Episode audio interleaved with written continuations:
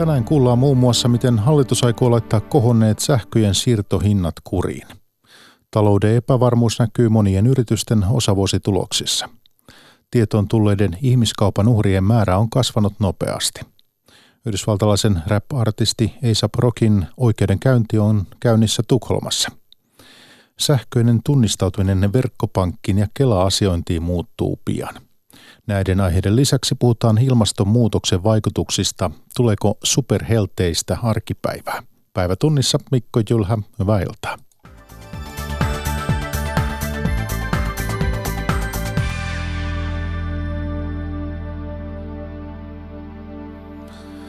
Hallitus aloittaa kurinpitotoimet, jotta koviksi ryöstäytyneet sähkönsiirtomaksut saadaan kuriin. Vuosikorotukselle tulee aiempaa tiukempi katto ja siirtomaksujen alueellista porastusta harkitaan. Elinkeinoministeri kaavailee, että ihmiset voisivat myös valita, maksavatko he maakaapeloinnista vai ottaisivatko käyttöön varavoimaksi aggregaatin. Merja Niilola. Naantalissa saaristoalueella sähkölaskua lasketaan maatilamatkailutilalla tarkkaan. Emäntä Kaarin Aaltonen. Hinta nousi tuossa 2017 erittäin paljon. Niin piti nousta melkein 30% muistaakseni, mutta se nousi hieman vähemmän. Ja nyt 2018 se on noussut lisää. Taattisten tilalla sähköä kuluu kylmälaitteissa ja lämmityksessä, eläinsuojissa, keittiössä. Ja siirtohinnan määrää verkkoyhtiö, joka on alueellaan monopoli. Taattisten tilan emäntä Kaarin Aaltonen. Kyllä esimerkiksi Carunalla on Espooseen tai sillä alueella on eri hinnat kuin tänne meille Turkuun päin ja Naantalin päin. Ja kaikki nostot on tietenkin aina yrittäjän kannalta pahasta, koska se pitäisi pystyä laittamaan asiakkaille, koska eihän muuten elämisen ehto jää paljon huonommaksi ja jokaisen pitäisi tulla toimeen sillä omalla työllään. Myös elinkeinoministeri keskustan Katri Kulmuni sanoi, että siirtohinnat ovat jatkaneet kasvuaan ja alueiden eriarvoistuminen on jatkunut koko 2010-luvun ajan. Siirtohinnan nousua yritetään nyt kiristää heti syksyllä korotuskattoa tiukentamalla. Sitä olisi tarkoitus pudottaa alaspäin sitä nykyistä 15% korotuskattoa. Muita toimia panna hinnat kuriin myrskytuhoille alttiilla alueilla voivat olla esimerkiksi siirtohintojen porrastus alueittain ja aggregaattien eli varavoiman käyttö. Ottaako mieluummin aggregaatin vai maksaako korkeita siirtohintoja? Ja tämä olisi syytä selvittää, että onko joillakin alueilla sitten olemassa tehokkaampia keinoja hillitä sitä siirtohintojen korotuspainetta, kun kaapeloida kaikki piuhat maahan. Ministeri Kulmuni sanoo myös, että julkisten verkkoyhtiöiden yksityistäminen oli alun perinkin virhe. Julkisen luontaisen monopolin kaltaisten asioiden, teiden, väylien, verkkoyhtiöiden olisi syytä olla julkisessa omistuksessa.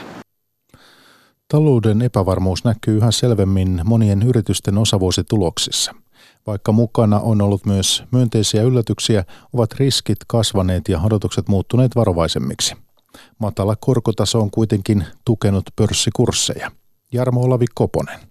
Vielä tammi-maaliskuussa osakekurssien nousu oli Helsingin pörssissä yleisindeksillä tarkasteltuna vahvempaa kuin muutoin Euroopassa. Vuoden toisella neljänneksellä osat kuitenkin vaihtuivat ja nyt kehitys Helsingissä on ollut eurooppalaista Stoxx 600 osakeindeksiä vaatimattomampaa. Vaikka korkotaso on yhä alhainen ja lainarahaa saatavilla runsaasti, näyttävät riskit ja epävarmuus kasvavan. Suurta taantumaa tai notkahdusta ei osakemarkkinoilla kuitenkaan ennusteta. OP-ryhmän pääanalyytikko Antti Saari.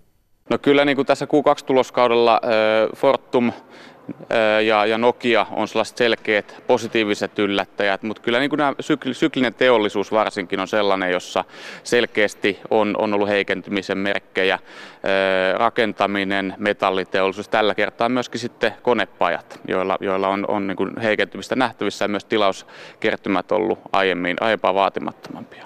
Toisaalta nyt koetun tasoiset heilahtelut eivät ole Suomessa poikkeuksellisia, sanoo S-Pankin päästrategi Lippo Suominen. Suomen osakkeet heilahtaa aina kovempaa suuntaan ja toiseen. Nyt ollaan taas jääty viime aikoina vähän jälkeen siitä, että mitä muualla on tapahtunut. Suomi on ollut vaisumarkkina tässä näin verrattuna esimerkiksi Amerikkaan, joka on mennyt todella kovaa ylöspäin. Millä toimialoilla Suomessa pörssiyhtiöillä menee hyvin, millä on sitten toivomisen varaa?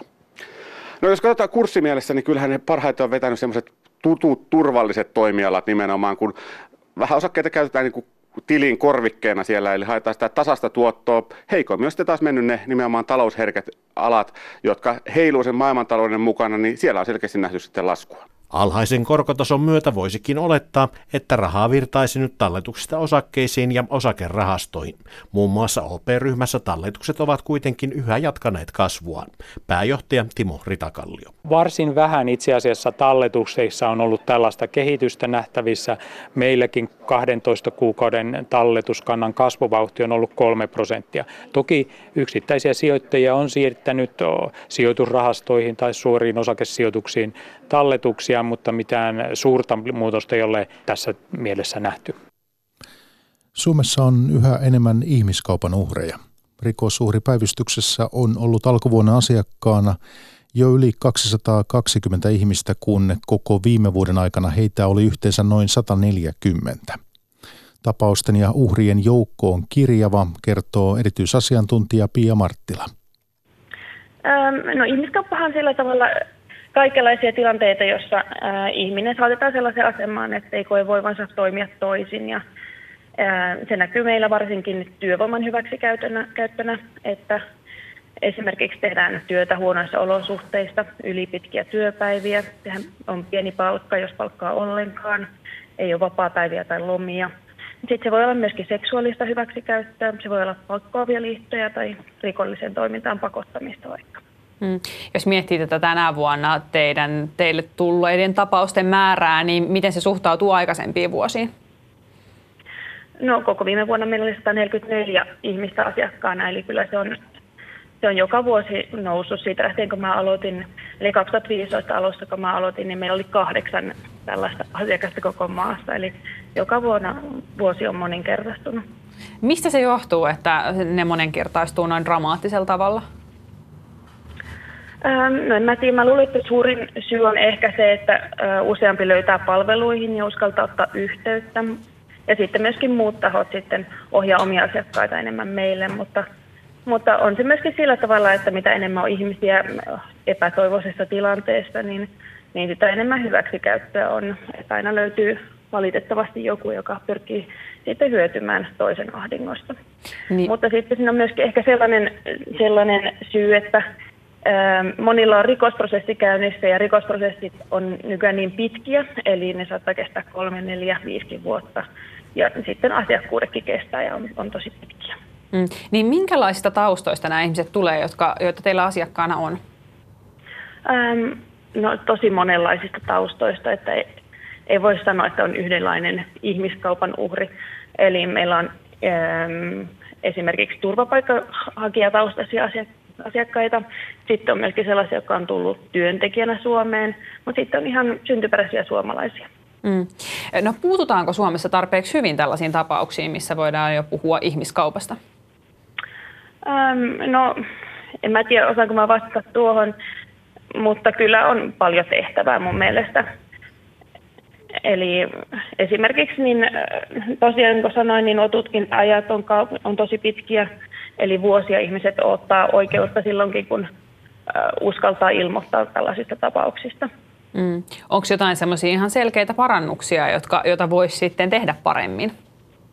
No joo, kyllä mä luulen, että pitkälle päästäisiin ainakin sillä, että viranomaisille, kuten esimerkiksi poliisille ja oikeuslaitokselle ja aluehallintovirastojen työsuojelulle, niin osoitettaisiin sellaisia tarvittavia resursseja, että tapauksia tulisi ilmi ja että ne tutkinta-ajat lyhenisivät huomattavasti. Mutta sitten mä uskon kanssa, että erikoistumista tarvitaan esimerkiksi vaikka poliisissa. Ja nykytilanteessa valitettavasti niin, että silloinkin kun uhri uskaltautuu ilmoittaa rikoksesta, niin sitä ei aina tunnisteta sellaiseksi. Kertoi erityisasiantuntija Pia Marttila rikosuhripäivystyksestä. Hänelle soitteli Roosa Kettumäki. Tänään on vietetty kansainvälistä ihmiskaupan vastaista päivää. Amerikkalaisen rap-artisti A$AP Rockin oikeudenkäynti on meneillään Tukholmassa. Yhdysvaltain ja Ruotsin välejä kiristäneessä oikeudenkäynnissä artistia syytetään pahoinpitelystä. Tapaus on saanut julkisuuden henkilöt liikkeelle presidentti Donald Trumpia myöten. Kirsi Crowley jatkaa. Tukholman käräjäoikeudessa tutkittiin tänään tarkkaan, pääkaupungin yössä kuukausi sitten kuvattua kännykkävideota. Siinä kuuluisa amerikkalainen räppäri A$AP Rocky eli Rakim Myers ja henkivartija kehottavat kahta nuorta miestä lopettamaan heidän seuraamisensa. Syyttäjän mukaan tämän jälkeen A$AP Rocky seuralaisineen hyökkäsivät nuoren miehen päälle ja pahoinpitelivät tämän tahallisesti ja yhteisymmärryksessä. Kantaja ja hänen ystävänsä ovat itsepintaisia ja Rakim Myersin seurue kokee heidät selvästi tungetteleviksi ja rasittaviksi. Tämä johtaa yhteenottoon, jossa henkivartija ensin tönäisee syrjään kantajan voimakkaasti ja sitten tarttuu kantajan kurkkuun ja siirtää häntä useita metrejä sivuun. Syyttäjä Daniel Sunesson kuvailee tapahtumia. A$AP Rocky on odottanut oikeudenkäyntiä kaltereiden takana Kronobergin vankilassa lähes kuukauden. Jos hänet tuomitaan, rangaistus voi olla korkeimmillaan 2 vuotta vankeutta. Ruotsissa pidetään kuitenkin todennäköisimpänä ehdollista tuomiota. Kantaja vaatii noin 13 000 euron korvauksia. Räppäri vakuuttaa olevansa syytön. Yhdysvaltain presidentti Donald Trump on arvostellut sosiaalisessa mediassa jyrkästi Ruotsia räppärin kohtelusta. Suositun artistin pidätys on raivostuttanut myös amerikkalaisjulkkiksia ja faneja. Osoitan täällä tukeani Rockille ja kumppaneille. Heitä syytetään epäreilusti pahoinpitelystä. He tulivat Ruotsiin viihdyttämään meitä ja 2 huumeiden käyttäjiltä näyttävää tyyppiä häiritsi heitä. Rocky on haalemista ja teki mitä osasi puolustautuakseen, sanoo räppärin fani Ivan Waliullah tuomioistuimen edessä. Torstaina oikeudessa kuullaan todistajia ja tuomiota odotetaan perjantaina. Yhdysvaltain demokraattipuolueen presidenttiehdokkaat ottavat mittaa toisistaan toisella väittelykierroksella Detroitissa tänään ja huomenna. Kisassa on yli 20 ehdokasta, joten väittelijät on jaettu 2 ryhmään. Äänestäjiä kiinnostavia kysymyksiä ovat erityisesti terveydenhoito, talous, maahanmuutto ja ilmasto. Kirjavaihtaja Mika Hentusen raportti Kaliforniasta. Ilmansaastetta imevä kattopaneeli on yksi lukuisista ilmastonsuojeluun tähtäävistä keksinnöistä Kaliforniassa. Kalifornia on päättänyt pysyä Pariisin ilmastosopimuksessa, vaikka presidentti Trump on irrottanut muut Yhdysvallat siitä.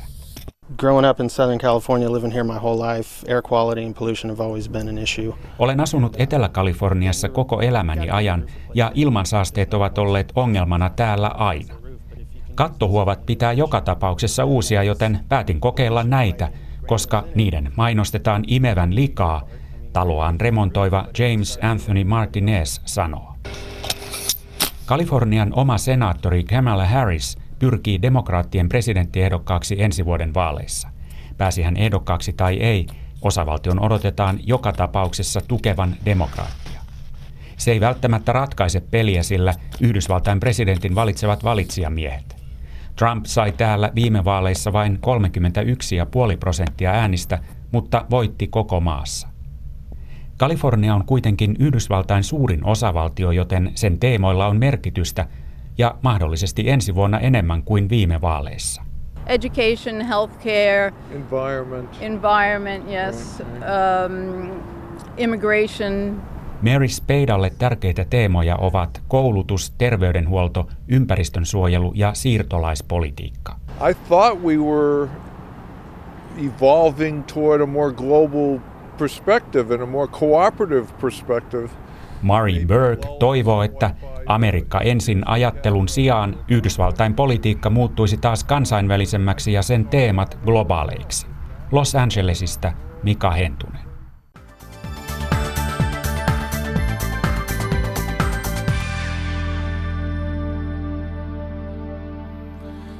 Meillä kotimaassa tunnistautuminen verkkopankkeihin uudistuu pian. Pelkkä pahvinen salasanalista ei enää riitä ja kaikilta pankeilta sitä ei jatkossa saa lainkaan. Muutos vaikuttaa asiointiin myös Kelan palveluissa. Eikä valitaan kieliasetus suomi, jos painat siitä. Avainlukulista, turvakortti, tunnuslukulista. Rakkalla lapsella on monta nimeä, mutta jatkossa pahviset listat eivät enää yksinään riitä pankkitunnuksiksi. Syynä on EU:n maksupalveludirektiivi, joka vaatii pankkeja ottamaan käyttöön aiempaa vahvemman sähköisen tunnistautumisen. Pisimmällä kehityksessä ovat Nordea ja Danske Bank, jotka aikovat syksyn aikana pakottaa asiakkaansa luopumaan pahvisista listoista kokonaan. Nordealla vaihtoehtoja on 3, kertoo pankin Kuopion toimipikan johtaja Jari-Pekka Raatikainen. Suurin osa on jo siirtynyt näihin uusiin tunnuslukusovellukseen, puhuvan tunnuslukulaitteeseen näkövammaisille tai sitten muutoin tunnuslukulaitteeseen. Nordea on jo ryhtynyt opettamaan asiakkailleen kännykkään ladattavan tunnuslukusovelluksen käyttöä ja Osuuspankkikin aloittaa oman koulutuksensa syyskuussa. Yksi uuden tunnuslukusovelluksen itselleen ladanneista on siljärveläinen Matti Häyrinen. Kun on tottunut näitä listoja käyttämään, niin se tuntuu niin kuin sillä tavalla, että kun näitä on tottunut käyttämään, niin se on semmoinen niin kuin urrautumista tähän vanhaa aikaa. Nordean konttorissa digineuvojana toimivan Marita Erosen mielestä henkinen kynnys voi olla korkea. No ehkä siinä se vaikein asia on, että saa asiakkaan innostumaan siihen ja kerrottua, että se helpottaa hänen arkeaan. Nordean Kuopion toimipaikan johtaja Jari-Pekka Raatikainen tunnustaa, että kaikki eivät ole suhtautuneet asiaan pelkästään myönteisesti. Asiakaspalautetta on tullut jonkun verran, tietysti niin kuin missä on todettu, että joutuu jonkun verran muuttamaan, mutta ei mitään merkittävää muutosta. Osuuspankki, samoin kuin esimerkiksi Handelsbanken, S-pankki ja Aktia, aikovat käyttää pahvisia tunnuslukulistoja myös tästä eteenpäin. Pohjois-Savon Osuuspankin pankinjohtajan Antti Jussi Pitkälän mukaan asiakkaille on oltava vaihtoehtoja. Meille ensimmäisen tärkeää on tarjota finanssialan paras asiakaskokemus. Tämä on yksi osa sitä, että me tarjotaan erilaisia vaihtoehtoja käyttää palveluita. Vahvaa tunnistautumista tarvitaan pian myös esimerkiksi Kelan ja Verohallinnon sivuilla, jos niissä asioi pankkitunnuksilla. Aktia on tiettävästi ainoa pankki, joka aikoo sallia tällaisen asioinnin pelkällä tunnuslukukortilla myös jatkossa. Toimittaja oli Pekka Niiranen. Pientenkin hevostallien on pian ilmoitettava toiminnastaan Ruokaviraston eläintenpitäjärekisteriin. Harrastelijoiden pitämien parin hevosen tallien määrä kasvaa koko ajan, silti niistä ei ole tarvinnut ilmoittaa kenellekään. Jatkossa yhdenkin hevosen pito on rekisteröitävä. Riina Kasurinen jatkaa. Muutama vuosi sitten mikkeliläinen Sini Liukkonen päätti toteuttaa unelmansa. Kotipihaan vanhasta navetasta kunnostettaisiin ponitalli. Navetan vanha lantala osoittautui hyväksi pihattotalliksi ja pienten kunnostustöiden jälkeen kotona on nyt 2 ponia. Mikkeliläinen Sini Liukkonen. Parasta ehkä on, että ne on juuri omassa pihassa ja kotona. Ei tarvitse lähteä mihinkään kauemmaksi. Pääsee suoraan hoitamaan omia ja tekemään niin kuin itse haluaa. Liukkosten kylällä on lähes vierivieressä useita pieniä 2-3 hevosen talleja. Saman ilmiön voi nähdä maaseudulla ympäri Suomea. Ei ole mitenkään tavatonta, että ihan tavallisen omakotitalon pihapiiriin ilmestyy pieni talli. Hankasalmelainen eläinlääkäri Stella Attia. No siinä on se huolestuttava piirre, että kaikki ei ehkä ymmärrä. Ne ajattelee, että kun otetaan kotihevonen, niin se on huomattavasti halvempaa kuin pitää vieraalla hoidossa, ettei ole tallimaksuja, mutta hevonenhan on kallis eläin elättää ja pitää. Ja sitten tietysti eläinsuojelumääräykset vaatii talleilta jo aika paljon ja niistä ei välttämättä tiedetä tai ei edes sit kauheasti välitetä. Pieniä harrastelijoiden talleja ei valvota järjestelmällisesti. Tähän saakka alle 6 hevosen tallin pidosta ei ole tarvinnut edes ilmoittaa kenellekään. Uusi asetus muuttaa tilanteen. Vuoteen 2020 mennessä yhdenkin hevosen pidosta on ilmoitettava Ruokaviraston eläintenpitäjärekisteriin. On muillekin eläimille, lampaille ja vastaavillekin on, että täytyy ilmoittaa, niin kyllä tuntuu, että hevoset voisivat olla yhtä lailla semmoisia niin tärkeitä, että niistäkin pitäisi ilmoittaa. Liukkosen yllätti, kuinka paljon asioita ponien pidossa täytyy lopulta huomioida. Ensin ajattelin, että nyt on helppo harrastaa ja voi joka päivä käydä ajamassa tai kouluttaa poneja tai muuta tehdä, mutta tämä kaikki muu hoito vie sen verran paljon aikaa, että ei sitä kerkiäkään joka päivä ratsastamaan tai ajamaan. Noin mikkeliläinen Sini Liukkonen. Tänä kesänä on jälleen löytyy lukuisia lämpöennätyksiä eri puolilla maailmaa. Monet miettivät, ovatko superhelteet tulleet jäädäkseen ja miten suoraa seurausta ne ovat ilmastonmuutoksesta. Tutkimusprofessori Hannele Korhonen Ilmatieteen laitokselta kertoo, että esimerkiksi Yhdysvalloissa hellepäivien lukumäärä on 60-luvulta lähtien noin 3-kertaistunut. Korhosen mukaan ilmastonmuutos vaikuttaa myös sateisuuteen, joka lisääntyy muun muassa Suomessa. Tarkkaa tietoa sateisuuden kehittymisestä on kuitenkin vaikea saada. Juha Hietanen haastattelee. Onko tämän kesän kokemusten jäljiltä perusteltua puhua tällaista superhelteistä? No mikään meteorologinen termihän se superhelle ei ole, mutta siinä mielessä ajattelisin, että olisi, koska nythän on siis Euroopassa varsinkin niin tosi monelle mittausasemilla ja tosi monissa maissa ei pelkästään rikottu näitä lämpöennätyksiä, vaan ihan suorastaan murskattu niitä. Et ajatellaan vaikka Pariisissa silloin viime torstaina, niin 1,8 astetta oli lämpimämpää kuin mikä se aikaisempi ennätys oli. Tuossa lähellä Kaisaniemessä 1,6 astetta ja Saksassakin se ennätys niin kuin nousi yli 2 astetta. Eli kyllä tässä hyvin poikkeuksellisista ennätysmurskajaisista on kyse. Ja tilastoissa kuitenkin muistutetaan aina, että jopa niin kuin vastaavanlaisia lukemia eri puolilla maailmaa on toki ollut vuosikymmenten saatosta aikaa ajoin. Mutta onko tässä niin kuin selvästi nyt, kun puhutaan näiden hellejaksojen pituudesta, niin onko tässä tapahtunut jotain muutosta siinä suhteessa?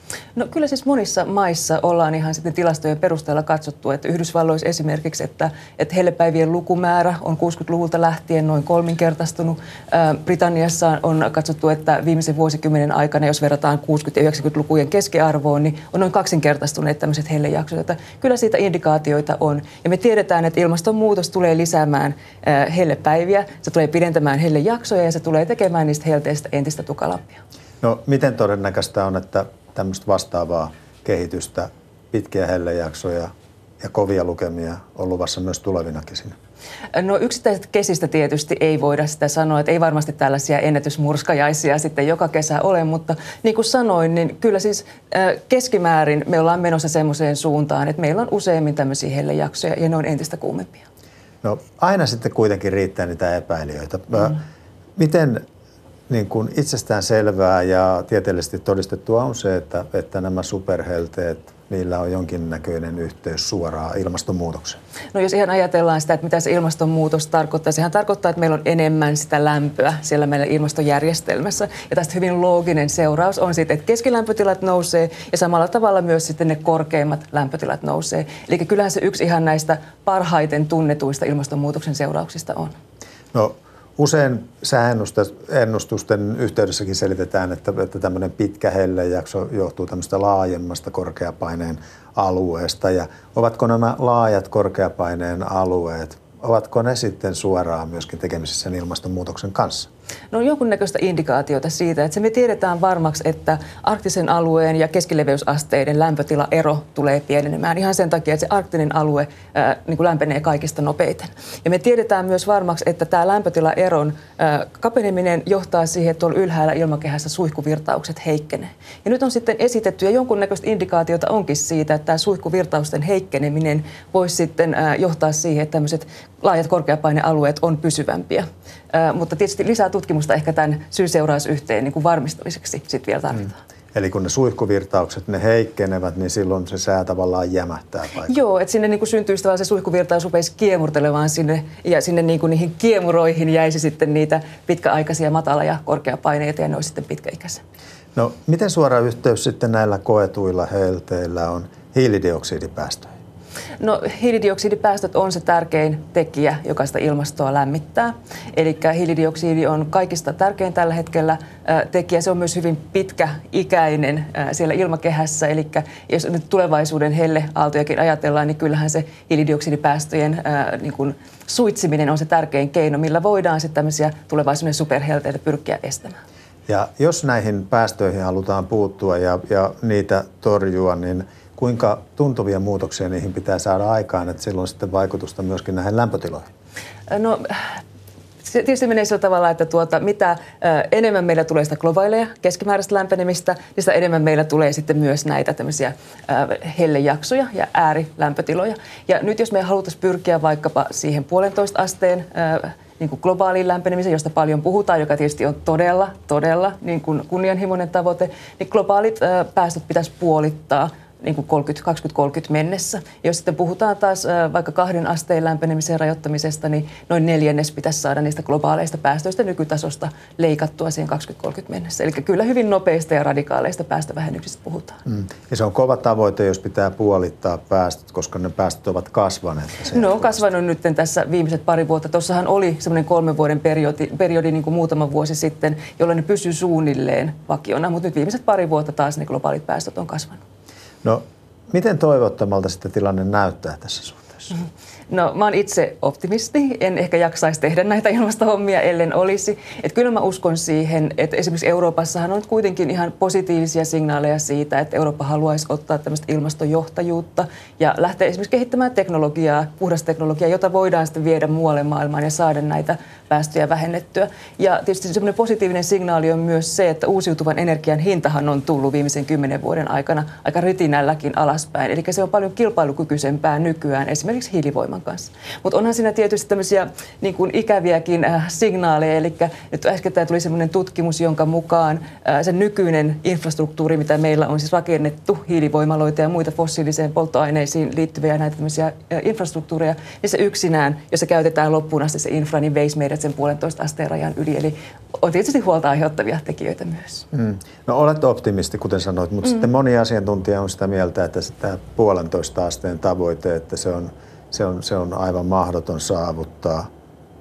Voidaanko siinä onnistua?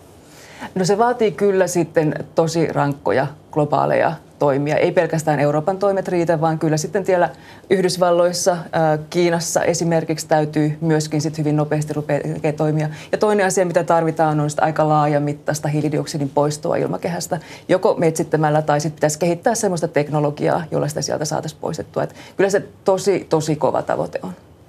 No viimeksi kuluneen vuoden aikana näistä ilmastoasioista on puhuttu todella paljon. Sitten on ollut hiljaisempia aikoja valitettavasti, mutta tämmöisenä kesäaikana, totta kai silloin kun se helle on päällä, niin silloin näistä ruvetaan puhumaan, mutta tuppaako nämä sitten unohtuun tuossa, kun taas tässä ilmat kolenevat?